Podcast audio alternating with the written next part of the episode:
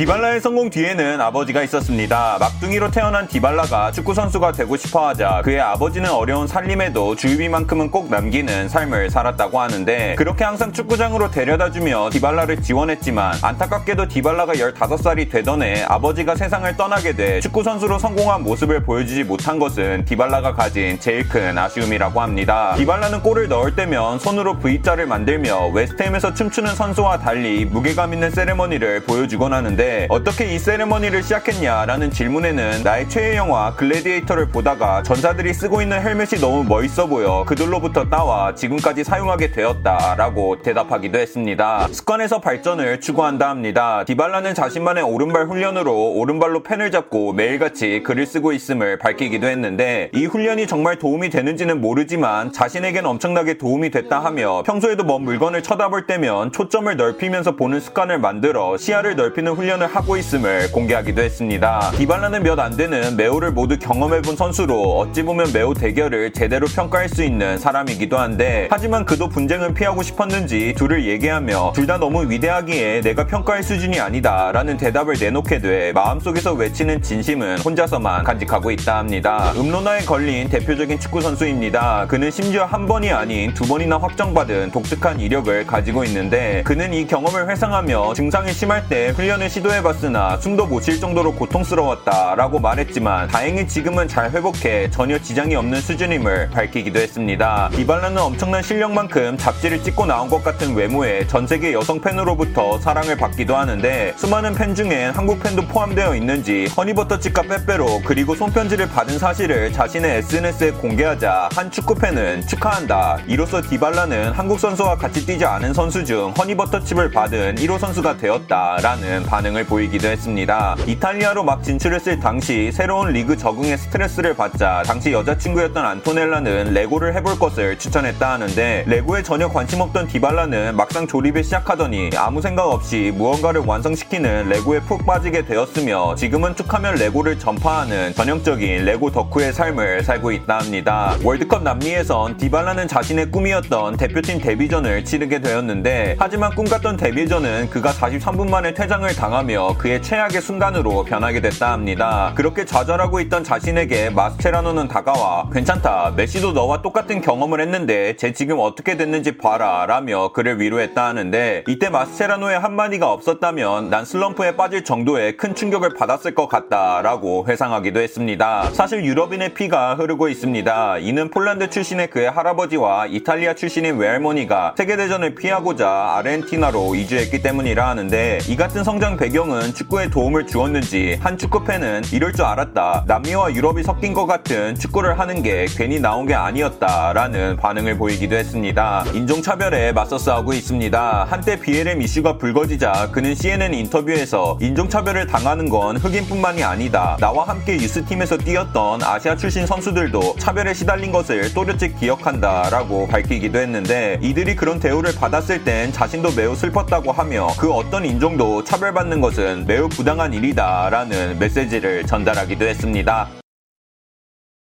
끝!